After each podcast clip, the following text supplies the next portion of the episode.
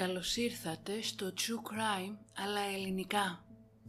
Ένα podcast που θα σας προκαλέσει εφιάλτες, θα σας κάνει να τρομάξετε με το τι είναι ικανός να κάνει ο άνθρωπος και θα σας πάει σε όλο τον κόσμο για να ξετυλίξουμε μαζί σελίδες από γνωστά και άγνωστα εγκλήματα, serial killers και άλλοι τις υποθέσεις. Είμαι η Μυρτώ και κάθε εβδομάδα θα βουτάμε στο σκοτάδι του ανθρώπινου μυαλού.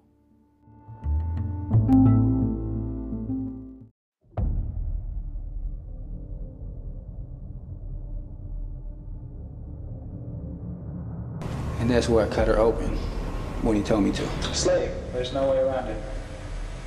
Primarily a sexual slave, but nonetheless a physical slave as well. I had no intention of hurting him. I, I couldn't find any way to eat And the girl's you, meat you beat her to death with what? Uh, sledgehammer. We are all evil in some form or another.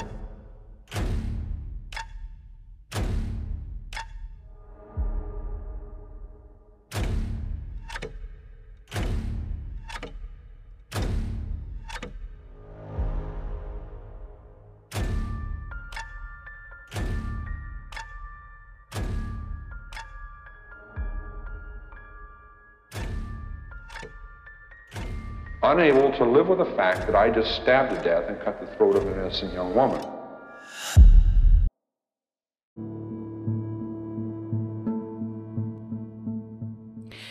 «4 Φεβρουαρίου του 1986 και βρισκόμαστε στο Prospect, ένα προάστιο του Σίδνεϊ της Αυστραλίας. Ο αγρότης John Rin βγήκε στην τεράστια φάρμα του για να φροντίσει τις κότες του και τα ζωντανά του. Κάνοντας δουλειές και πηγαίνοντας από λιβάδι σε λιβάδι, παρατήρησε με την άκρη του ματιού του πως το κοπάδι του με τις αγελάδες είχε μαζευτεί σε ένα συγκεκριμένο σημείο. Πιστεύοντας πως είχαν μάλλον βρει κάποιο μικρό ζώο στο έδαφος, δεν έδωσε σημασία. Οι αγελάδες όμως συνέχιζαν να βρίσκονται εκεί μαζεμένες και ο Τζον, όλο απορία, πλησίασε το κοπάδι του. Οι αγελάδες είχαν μαζευτεί γύρω από ένα αντικείμενο στο έδαφος του λιβαδιού της φάρμας που βρισκόταν στην οδό Ρίν. Ο αγρότης πλησίασε και είδε κάτι που στην αρχή του φάνηκε σαν κούκλα βιτρίνας. Έσκυψε πιο κοντά και είδε το ματωμένο και βαριά χτυπημένο και γυμνό σώμα μιας νεαρής γυναίκας. Φρικαρισμένος ο Τζον έτρεξε σπίτι του και κάλεσε την αστυνομία. Με το που ήρθαν οι αστυνομικοί, ο Τζον τους είπε ότι άκουσε κραυγές το βράδυ της 2ης Φεβρουαρίου, αλλά πίστεψε πως ήταν απλά έφηβοι που έκαναν πάρτι κατά μήκος της οδού Ρίν, καθώς η συγκεκριμένη περιοχή ήταν σχετικά ερημική και πολλά νεαρά ζευγαράκια και παρέες ερχόντουσαν τα βράδια, κάπνιζαν, έπιναν και άναβαν φωτιές και έτσι πάντα υπήρχαν αυτοκίνητα που πηγαινοέρχονταν στην περιοχή. Όταν οι αστυνομικοί πήγαν στον τόπο του εγκλήματος, σοκαρίστηκαν από το θέαμα που είχαν μπροστά τους. Η νεκρή κοπέλα ήταν γυμνή και ξαπλωμένη μπρούμητα. Όταν την γύρισαν, τα μάτια της ήταν ακόμα ανοιχτά και το πρόσωπό της παγωμένο από τον απόλυτο τρόμο. Είχε ένα πολύ μεγάλο σοβαρό τραύμα στον λαιμό και ένας αστυνομικός μάλιστα σκέφτηκε φωναχτά εκείνη την ώρα ότι το κεφάλι της θα έπεφτε όταν τη σηκώσουν. Η αστυνομία θεώρησε ότι ο δολοφόνος της είχε χρησιμοποιήσει τσεκούρι ή φτιάρι για να της κόψει το λαιμό. Είχε επίσης πολλά τραύματα στο σώμα της, αλλά η αληθινή φρίκη όσον υπέστη η νεαρή γυναίκα θα αποκαλυπτόταν όταν ο ιατροδικαστής ολοκληρώσει την αυτοψία. Οι αστυνομικοί δεν βρήκαν κανένα ρούχο ή κάποια ταυτότητα στον τόπο του εγκλήματος, επομένως δεν είχαν καμία ιδέα για το όνομα του θύματος. Ωστόσο παρατήρησαν ένα περίεργο δαχτυλίδι στο δάχτυλό της και κατάλαβαν ότι ίσως αυτός ήταν ο μόνος τρόπος για να την αναγνωρίσουν.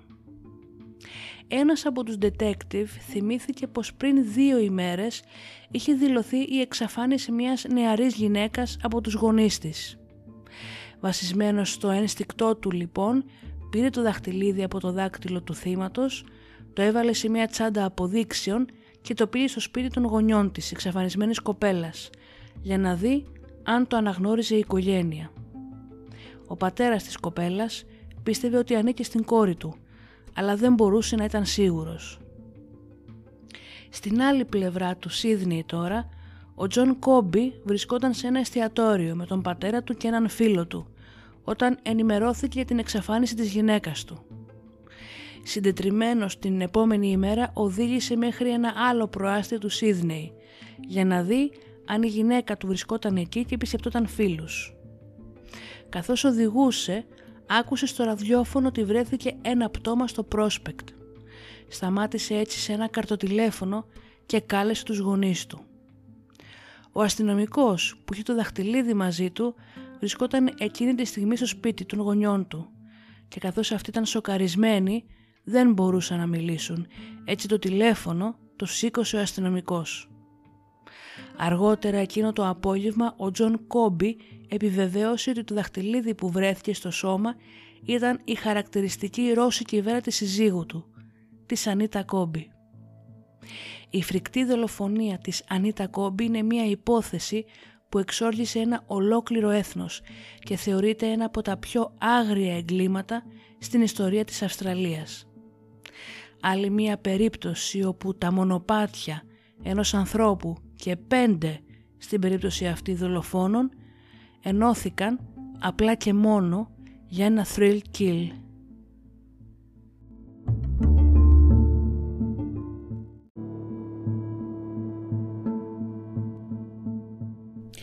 Η Ανίτα Κόμπι γεννήθηκε στις 2 Νοεμβρίου του 1959. Ήταν μια πανέμορφη γυναίκα που θα μπορούσε εύκολα να γίνει μοντέλο και ονειρευόταν να γίνει μάλιστα κάποια στιγμή της ζωής της. Στην εφηβεία της συμμετείχε σε πολλά καλυστία και στα 20 της χρόνια κέρδισε τον διαγωνισμό ομορφιάς Miss Δυτικά Προάστια, κερδίζοντας έτσι μία θέση στον διαγωνισμό Miss Αυστραλία. Ενώ η Ανίτα είχε μια πολλά υποσχόμενη καριέρα ως μοντέλο, η νεαρή γυναίκα αποφάσισε να ακολουθήσει τα βήματα της μητέρας της και να γίνει νοσοκόμα. Γνώρισε τον μέλλοντα σύζυγό της, τον Τζον Κόμπι, στην σχολή νοσηλευτικής και παντρεύτηκαν στις 27 Μαρτίου του 1982. Το ζευγάρι εγκαταστάθηκε γρήγορα στο νέο τους σπίτι και απολάμβαναν τον έγγαμο βίο.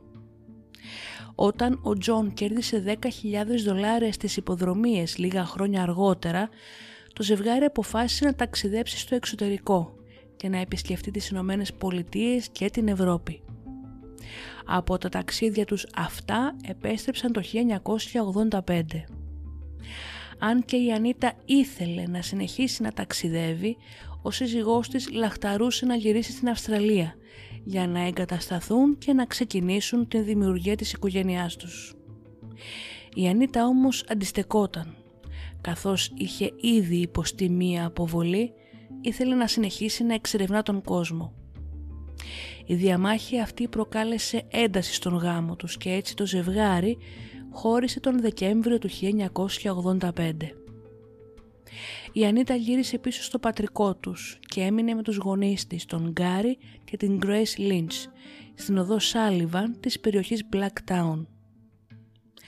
Αυτή και ο σύζυγός της παρέμειναν φίλοι και έμεναν σε επαφή τακτικά.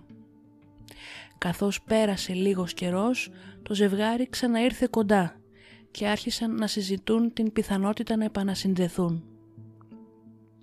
Αυτό που συνέβη όμως στην συνέχεια κατέστρεψε τα σχέδια του ζευγαριού μία για πάντα και εξόργησε ένα ολόκληρο έθνος. Την Κυριακή 2 Φεβρουαρίου του 1986 η Ανίτα Κόμπι 26 ετών ξύπνησε όπως πάντα στις 5 το πρωί. Πήρε το τρένο για το Σίδνεϊ και δούλεψε από τις 7 το πρωί έως τις 3 το μεσημέρι την βάρδιά της στο νοσοκομείο του Σίδνεϊ. Ο άντρας της, ο Τζον, της τηλεφώνησε για να τη ρωτήσει αν ήθελε να βρεθούν μετά το τέλος της βάρδιάς της, αλλά εκείνη του είπε ότι είχε ήδη κανονίσει να βγει με τις φίλες της. Η Ανίτα λοιπόν και δύο φίλες της νοσοκόμες, η Ανέτ Μπράντσο και η Ελένη Μπρέι, πήγαν για φαγητό σε ένα εστιατόριο εκείνο το βράδυ. Στις 8.30 η Ανέτ που έμενε στην περιοχή Crow's Nest ρώτησε την Ανίτα αν ήθελε να μείνει σπίτι της για το βράδυ. Η Ανίτα όμως αρνήθηκε λέγοντάς της ότι ήθελε να κοιμηθεί μέχρι αργά το επόμενο πρωί, καθώς η βάρδιά της δεν ξεκινούσε πριν την μία και μισή το μεσημέρι την επόμενη μέρα. Έτσι η Ανέτ οδήγησε την Ανίτα μέχρι τον κεντρικό σιδηροδρομικό σταθμό στις 9 παρατέταρτο το βράδυ. Η Ανίτα μπήκε στο τρένο για το Blacktown και έφτασε στον σιδηροδρομικό σταθμό του Blacktown γύρω στις 10 παρατέταρτο το βράδυ. Συνήθως η Ανίτα τηλεφωνούσε στον πατέρα της για να έρθει να την πάρει με το αμάξι του από τον σταθμό. Εκείνη την ημέρα όμως τα καρτοτηλέφωνα ήταν εκτός λειτουργίας και δεν υπήρχε κανένα διαθέσιμο ταξί στην πιάτσα. Έτσι δεν είχε άλλη επιλογή από το να περπατήσει μισή ώρα μέχρι το σπίτι των γονιών της. Όμως δεν θα έφτανε ποτέ στο πατρικό της. Καθώς η Ανίτα περπατούσε δυτικά στην οδό Νιούτον στις 9 στις 10 παρα 10 περίπου το βράδυ, μία ομάδα πέντε ανδρών, μεταξύ των οποίων τρία αδέρφια, σταμάτησαν απότομα το αυτοκίνητό τους δίπλα της. Οι άνδρες αργότερα αναγνωρίστηκαν ως Μάικλ Μέρφυ, Γκάρι Μέρφυ, Λέσλι Μέρφυ τα τρία αδέρφια, Τζον Τράβερς και Μάικλ Μέρντοκ. Ο Μέρντοκ και ένας από τους άλλους άνδρες βγήκαν από το αυτοκίνητο, άρπαξαν την Ανίτα και την ανάγκασαν να να μπει με την βία μέσα στο αμάξι όσο αυτή κλωτσούσε και ούρλιαζε. Μόλις οι άνδρες έβαλαν την Ανίτα μέσα στο αμάξι, την διέταξαν να βγάλει τα ρούχα της. Όταν αυτή αρνήθηκε, την γρονθοκόπησαν επανειλημμένα στο πρόσωπο, σπάζοντάς της την μύτη και τα ζυγωματικά της. Στην συνέχεια την βίασαν και την ανάγκασαν να κάνει και στους πέντε άντρες στοματικό σεξ. Σε μια επίδειξη απίστευτου θράσους ή ηλικιότητας αν μπορεί κανείς να πει, σταμάτησαν σε ένα βενζινάδικο και πλήρωσαν για βενζίνη χρησιμοποιώντας λεφτά από το πορτοφόλι της Ανίτα. Όσο ο ένας από τους πέντε άνδρες έβαζε βενζίνη, οι υπόλοιποι μέσα στο αμάξι απειλούσαν την Ανίτα με ένα μαχαίρι στον λαιμό της για να μην ουρλιάξει. Στη συνέχεια πήγαν την νεαρή γυναίκα σε ένα βοσκότοπο αγελάδων στην οδό Ρίν στο Πρόσπεκτ όπου την έσυραν έξω από το αυτοκίνητο και την ανάγκασαν να περάσει ημίγυμνη μέσα από έναν φράχτη με σειρματοπλέγματα. Την πέταξαν στο έδαφος όπου και οι πέντε άνδρες την βίασαν άγρια με όλους τους τρόπους, στοματικά, προκτικά και κολπικά και την υπέβαλαν σε δύο συνεχόμενες ώρες απάνθρωπης βαρβαρότητας και βασανιστήριων, κλωτσώντας την στο κεφάλι και σε όλο το σώμα, χτυπώντας τις με κομμένους κορμούς δέντρων και με επανελειμμένους βιασμούς. Μετά από αυτές τις δύο φρικιαστικές ώρες, ο Τράβερς σκέφτηκε ότι η Ανίτα είχε δει τα πρόσωπα όλων των ανδρών και μπορούσε εύκολα να τους αναγνωρίσει και έτσι άρχισε να πανικοβάλλεται. Παίρνοντας το μαχαίρι με το οποίο την είχαν απειλήσει, της έκοψε το λαιμό και παραλίγο να την αποκεφαλίσει. Την άφησαν στο λιβάδι να πεθάνει και έφυγαν. Η Ανίτα διαλυμένη, χτυπημένη παντού, εμοραγούσε, ανίκανη να φωνάξει για βοήθεια και σίγουρα εκείνη τη στιγμή το μόνο που ήθελε ήταν να τελειώσει ο εφιάλτης της. Ξεψύχησε με τα μάτια της ανοιχτά.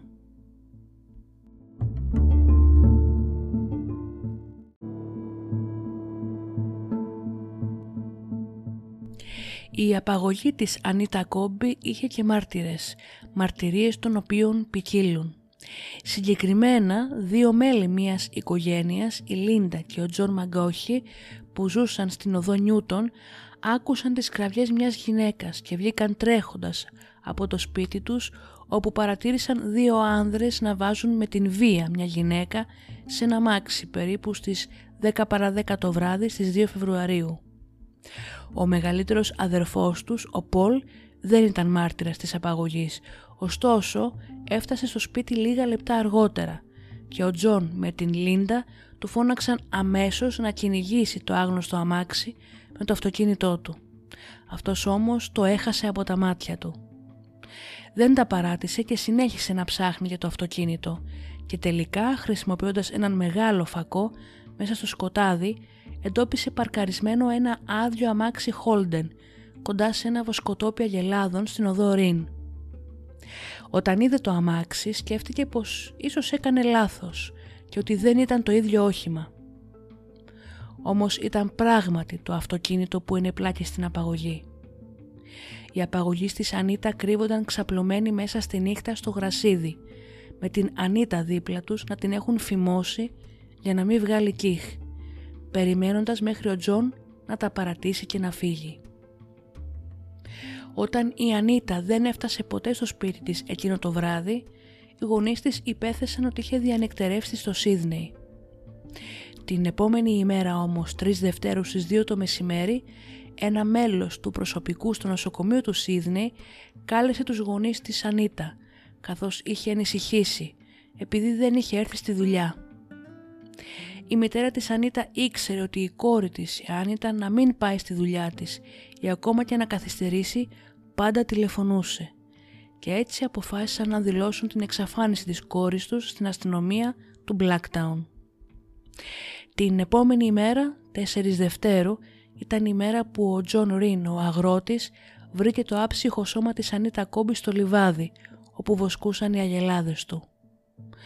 Ο ίδιος είπε αργότερα στις εφημερίδες ότι το πρόσωπό της είχε τόσο τρόμο που σίγουρα η κοπέλα στις τελευταίες της στιγμές εκλιπαρούσε να έρθει σύντομα ο θάνατος για να τελειώσει το μαρτύριό της. Οι αρχές πέρασαν ώρες ολόκληρες ψάχνοντας το λιβάδι και χτένισαν τα χωράφια γύρω από την οδό Ρίν, ελπίζοντας να βρουν το όπλο της δολοφονίας, αλλά δεν βρήκαν τίποτα. Τα ρούχα της Ανίτα συμπεριλαμβανομένου ενός ριγέ παντελονιού, ένα λευκό τόπ με τρία κουμπιά, παπούτσια, μοκασίν και μια μεγάλη μαύρη τσάντα που περιείχε τη στολή και το πορτοφόλι της, έλειπαν. Η έρευνα για την βίαιη δολοφονία της Ανίτα ξεκίνησε όπως όλες οι άλλες υποθέσεις. Οι detective ανέκριναν όσους ήταν πιο κοντά στο θύμα, ξεκινώντας από τον σύζυγό της, τον Τζον Κόμπι λόγω της τεράστιας θλίψης και της μεγάλης πίεσης από τους αστυνομικούς, καθώς όλοι ξέρουμε ότι τις περισσότερες φορές ο σύζυγος είναι ο θύτης, ο Τζον ομολόγησε ψευδώς ότι σκότωσε τη γυναίκα του κατά τη διάρκεια της ανάκρισης. Οι αστυνομικοί όμως ήταν διστακτικοί με την ομολογία του Τζον, καθώς πίστευαν ότι η δολοφονία της ήταν μια τυχαία πράξη βίας και όχι ένα έγκλημα πάθους όπως γίνεται συνήθως. Ο ιατροδικαστής Τζόσεφ Μαλούφ, ο οποίος διεξήγαγε την αυτοψία, έδειξε την αναφορά στους ερευνητές. Αυτοί αργότερα συμπέραναν ότι περισσότερα από ένα άτομα εμπλέκονταν στη φρικτή δολοφονία και έτσι απέκλεισαν τον Τζον Κόμπι από ύποπτο. Στις 6 Φεβρουαρίου του 1986 τώρα, σε μια κίνηση που ποτέ άλλοτε δεν έχουμε ξαναδεί σε έρευνα δολοφονίας, το κοινό έμαθε τις ανατριχιαστικές λεπτομέρειες της δολοφονίας της Ανίτα Κόμπι όταν ο Τζον Λόουζ, ένας ραδιοφωνικός παραγωγός πρωινής εκπομπής, διάβασε ζωντανά στον αέρα ένα αντίγραφο από την αναφορά της νεκροψίας της Ανίτα Κόμπι που διέρευσε. Η δολοφονία της ήταν πιο φρικτή από όσο θα μπορούσε να φανταστεί κανείς. Ο ιατροδικαστής κατέθεσε ότι η Ανίτα είχε, δεκτεί, είχε δεχτεί σεξουαλική επίθεση πρωκτικά, στοματικά και κολπικά όπως είπαμε πριν. Βρήκε πολλαπλούς μόλοπες στο κεφάλι και το σώμα της που προκλήθηκαν πριν από το θάνατο. Μάλιστα μερικά από τα τραύματα στο κεφάλι της προκλήθηκαν από πόδια και γροθιές. Οι άντρες την είχαν κλωτσίσει και γρονθοκοπήσει πολλές φορές. Η Ανίτα είχε επίσης και μόλοπες που προκλήθηκαν από ισχυρά χτυπήματα γύρω από το δεξί μάτι της. Είχε εκδορές στην πλάτη της, στα δύο πόδια, στο στήθος, στον αριστερό ώμο και, στα, και, στα, και στους μυρούς, καθώς και περισσότερους μικρούς μόλοπες και στα δύο άνω μπράτσα. Κάποια από αυτά θα μπορούσαν να προέρχονται από το σειρματόπλεγμα και οι δύο ώμοι της είχαν σπάσει. Επίσης τα δάχτυλα στο δεξί χέρι της ήταν σπασμένα, κάτι που φαίνεται πως η Ανίτα προσπαθούσε να υπερασπιστεί τον εαυτό της από τα χτυπήματα των δολοφόνων. Επίσης τρία άλλα δάκτυλα σχεδόν κόπηκαν από τη ρίζα, καθώς η Ανίτα προσπαθώντας να προστατεύσει τον λαιμό της είχε πιάσει την λεπίδα του μαχαιριού ή του τσεκουριού που της είχε κόψει το λαιμό. Η νεαρή γυναίκα είχε επίσης τρεις μεγάλες και τρεις μικρές πληγές στον λαιμό της, με αποτέλεσμα το δεξί της αυτή να κοπεί σε τρία σημεία. Σχεδόν όλοι οι μυς και τα νεύρα στην δεξιά πλευρά του λαιμού και της τραχείας της είχαν επίσης κοπεί. Ο ιατροδικαστής εκτίμησε ότι χρειάστηκαν τουλάχιστον δύο λεπτά μέχρι να ξεψυχήσει η κοπέλα. Υπάρχουν επίσης δύο άρθρα που αναφέρουν πως βρέθηκαν ίχνη σπέρματος μέσα στο κόψιμο του λαιμού που υποδεικνύει ότι ένας από τους δράστες προσπάθησε να της βιάσει το ανοιχτό τραύμα στον λαιμό της. Όμως, κάτι τέτοιο δεν μπόρεσα να το διασταυρώσω με επίσημες πηγές, ούτε με την νεκροψία, οπότε απλά το αναφέρω ως φήμη. Όταν το κοινό έμαθε για την φρικτή αυτή δολοφονία, ζήτησε δικαιοσύνη για την Ανίτα, μια γυναίκα η οποία αφιέρωσε την ζωή της στο να βοηθάει τους άλλους. Ο πόνος και η ταλαιπωρία που βίωσε πριν από το θάνατό της πρέπει να ήταν βασανιστικά πέρα από κάθε φαντασία. Οι ανακριτές ήταν αποφασισμένοι να συλλάβουν τους δολοφόνους ώστε ένα έγκλημα σαν και αυτό να μην επαναληφθεί. Έτσι έστησαν μία αναπαράσταση των κινήσεων της Ανίτα τη νύχτα της δολοφονίας της. Η αστιφύλακας Ντέμπι Γουάλλας ντύθηκε με παρόμοια ρούχα με αυτά που φορούσε η Ανίτα εκείνο το βράδυ και πήρε τον τρένο των 9 και 12 το βράδυ από τον κεντρικό σιδηροδρομικό σταθμό προς το Blacktown. Ήταν 25 ετών τότε και έμοιαζε αρκετά στον σωματότυπο με την Ανίτα. Η αστυνομία απαγόρευσε στους δημοσιογράφους να μπουν πάνω στο τρένο, αλλά μπορούσαν να τραβήξουν φωτογραφίες, καθώς η Γουάλλας επιβαζόταν στο Σίδνεϊ και έβγαινε στο Blacktown. Καθώς η αστιφύλακας περπατούσε σε όλο το μήκος του τρένου, οι detective έπαιρναν συνεντεύξεις από τους επιβάτες και τους έδειχναν την εικόνα της Ανίτα, καθώς ήλπιζαν να μπορέσουν να ξυπνήσουν κάπως την μνήμη των επιβατών που έπαιρναν τακτικά το συγκεκριμένο δρομολόγιο. Όμως βρίσκονταν σε λάθος τρένο, καθώς αργότερα έμαθαν ότι η Ανίτα είχε πάρει το προηγούμενο, των 9 παρά 10 το βράδυ για το Blacktown. Η Λίσα και ο Τζον Μακόχη τώρα, οι μάρτυρες που είδαν την απαγωγή της, έδωσαν στην αστυνομία μία περιγραφή του οχήματος των απαγωγέων, ένα ανοιχτόχρωμο παλιό μοντέλο σεντάν Holden Kingswood, σε κακή κατάσταση με σκασμένη βαφή. Υπό ύπνωση, ο Τζον Μακόχη θυμήθηκε τις πινακίδες του αυτοκινήτου και έτσι η αστυνομία εντόπισε και βρήκε πως το όχημα ήταν κλεμμένο. Ένα τηλεφώνημα από ένα πληροφοριοδότη τώρα της αστυνομίας κατάφερε να τους οδηγήσει στους αδερφούς Μέρφυ η αστυνομία ανακάλυψε πως τα αδέρφια ήταν συνεργάτες του Μέρντοκ και του Τράβερς. Τους συνέλαβαν στο σπίτι συγγενών τους και συνέλαβαν και τον Λέσλι Μέρφυ στην κατοικία του Τράβερς. Η αστυνομία κατηγόρησε τον Μέρντοκ για κλοπή αυτοκινήτου. Αυτός αφέθηκε ελεύθερος με εγγύηση, ενώ οι ανακριτές κράτησαν τον Τράβερς για ανάκριση. Τα δύο αδέρφια, ο Γκάρι και ο Μάικλ Μέρφυ, πρόλαβαν όμως να τραπούν σε φυγή. Με την βοήθεια μιας γυναίκας μάρτυρα γνωστής μόνο ως Miss X, η αστυνομία κατάφερε να πάρει ομολογίες από τον Μέρντοκ και τον Τράβερς. Η Miss X γνώριζε τους άντρες και είχε έναν πολύ σημαντικό ρόλο στην υπόθεση. Έχοντας ένα, μικρό, ένα κρυφό μικρόφωνο και μαγνητόφωνο, η Miss X έφερε τσιγάρα στον Τράβερς στο κελί της φυλακής του και ξεκίνησε συζήτηση για την δολοφονία καταφέρνοντας έτσι να καταγράψει την παραδοχή του Τράβερς. Αργότερα η Miss X συνάντησε τον επικεφαλή αστυνομικό της υπόθεσης στον σιδηροδρομικό σταθμό Granville και αυτός της είπε να πάει στο σπίτι του Μέρντοκ στην Booth Street φορώντας και εκεί ένα κρυφό μικρόφωνο. Πηγαίνοντας εκεί η Miss X είπε στον Μέρντοκ ότι είχε μιλήσει με τον Τράβερς και πως γνώριζε τις φρικαλαιότητές τους εναντίον της Ανίτα. Και οι δύο άντρες ομολόγησαν στην Μισέξ και έτσι καταγράφηκαν και αυτονόνοι ομολογίες. Η αστυνομία τώρα ανέκρινε τον Μέρντοκ και αργότερα ο ίδιος οδήγησε τους αστυνομικούς σε μια στάση λεωφορείου, στην οδό Νιούτον, από όπου ο ίδιος και οι άλλοι τέσσερις άνδρες είχαν απαγάγει την Ανίτα. Ο detective Kennedy ρώτησε αν αυτός βοήθησε να την τραβήξουν στο αυτοκίνητο μέσα. Απάντησε ναι, αλλά αρνήθηκε πως τη βίασε. Στη συνέχεια οι ερευνητές ξεκίνησαν μια έρευνα για τους αδερφούς Μέρφυ που ήταν φυγάδες, λίγο μετά την ανάκριση του Μέρντοκ. Έδωσαν φωτογραφίες των ανδρών στην τηλεόραση και στα πρωτοσύλλα των εφημερίδων. Βρέθηκε ένας πληροφοριοδότης, ο οποίος είπε ότι οι δύο άντρες αυτοί που ταιριάζουν με τις περιγραφές έμεναν σε ένα διόροφο σπίτι στο Tari Way, στην περιοχή Glenfield, περίπου 33 χιλιόμετρα νότια του Blacktown. Αυτή η πληροφορία είχε ως αποτέλεσμα την σύλληψη των φυγόδικων αδελφών Μέρφυ στις 26 Φεβρουαρίου του 1986. Ο detective Kennedy και άλλος ένας αστυνομικός συνέλαβαν τα αδέρφια στο διόροφο.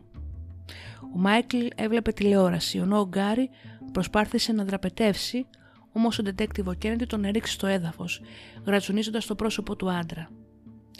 Ο δραπέτης κατουρίθηκε πάνω του κατά την διάρκεια της σύλληψης και τα τοπικά μέσα μαζικής ενημέρωσης τράβηξαν την πλέον γνωστή φωτογραφία του Γκάρι Μέρφυ με το βρεγμένο τζιν. Έτσι τα αδέρφια Μέρφυ και ο Τράβερ βρισκόντουσαν πλέον στην κατοχή της αστυνομίας. Προέρχονταν από μεγάλες οικογένειες με πολλά αδέρφια. Η αστυνομία της περιοχής γνώριζε πολύ καλά την οικογένεια Μέρφυ τα δύο αδέρφια ήταν άνεργοι, ενώ ο Λέσλι εργαζόταν ως οδοκαθαριστής. Ο Γκάρι ήταν βαρύκος και είχε καταδικαστεί παλιότερα για κλοπές αυτοκινήτων. Τα δύο αδέρφια, ο Γκάρι και ο Μάικλ Μέρφυ, είχαν συναντήσει τον Τράβερς ενώ έπιναν και κάπνισαν μαριχουάνα σε διάφορα ξενοδοχεία γύρω από την περιοχή Dunside. Ο Τράβερς ήταν συχνός πελάτης των δικαστηρίων ανηλίκων μεγαλώνοντας και τον έστελαν συνέχεια σε κέντρα κράτησης ανηλίκων. Κάποτε μάλιστα είχε καυχηθεί ότι είχε κάνει σεξ με μία κατσίκα πριν της κόψει το λαιμό. Ο Μέρντοκ ήταν άνεργος από την άλλη και λάτρευε τον Τράβερς σαν μεγαλύτερο αδερφό του. Ο Μάικλ Μέρφυ είπε στους ανακριτές την ημέρα της ανθρωποκτονίας της Ανίτα Κόμπι ότι αυτός και οι άλλοι τέσσερις άνδρες τα έπιναν σε ένα ξενοδοχείο στο Side από τις 4 έως τις 8 το βράδυ. Έφυγαν από το ξενοδοχείο και πήγαν προς το Windsor, 24 χιλιόμετρα βόρεια του Blacktown. Κατά την επιστροφή τους εντόπισαν την Ανίτα, την άρπαξαν και την πήγαν στο λιβάδι για να την βιάσουν. Κανένας από τους άνδρες δεν έδειξε σημάδια μεταμέλεια για τη δολοφονία αυτή. Όταν εμφανίστηκαν στο δικαστήριο σε δύο ξεχωριστές ημέρες, ένα θυμωμένο πλήθος με περισσότερους από 200 με 300 πολίτες που ούρλιαζαν συγκεντρώθηκαν στο δικαστήριο του Blacktown κάθε φορά.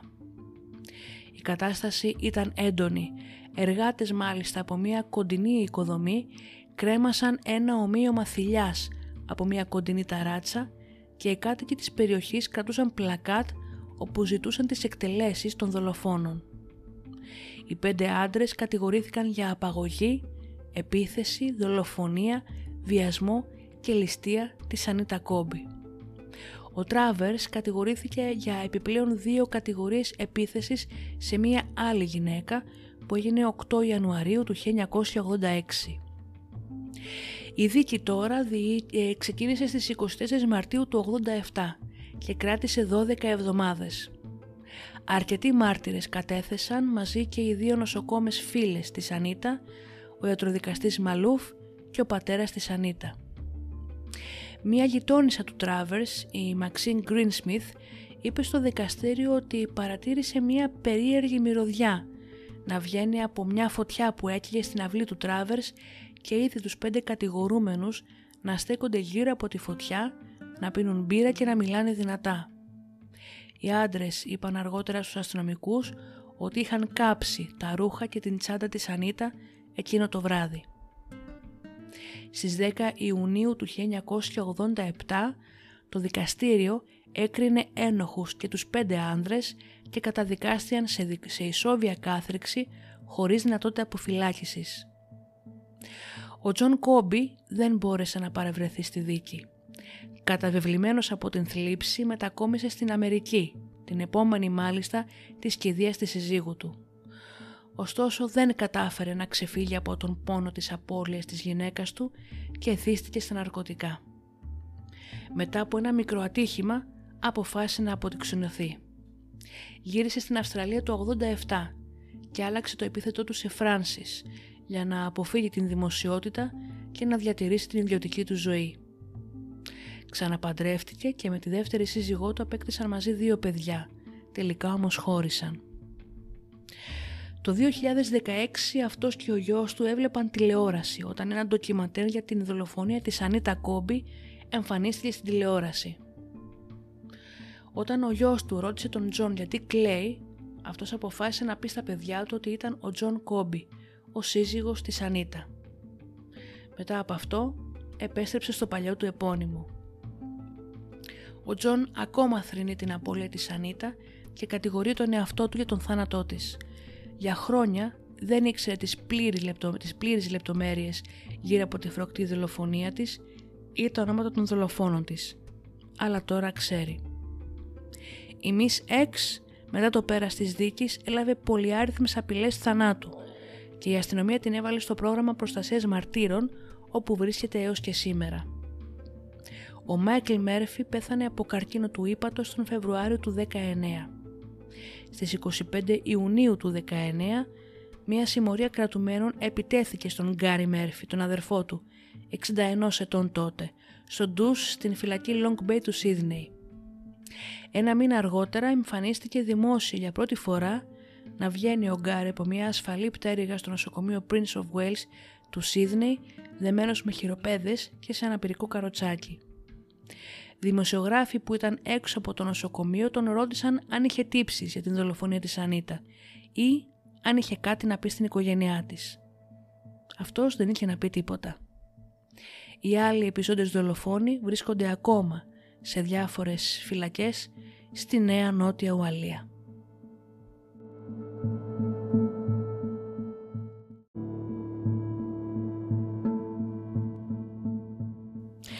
Η υπόθεση της φρικτής δολοφονίας της Ανίτα Κόμπι είναι μια υπόθεση που ακόμα και σήμερα είναι μια μαύρη σελίδα στην σύγχρονη ιστορία της Αυστραλίας.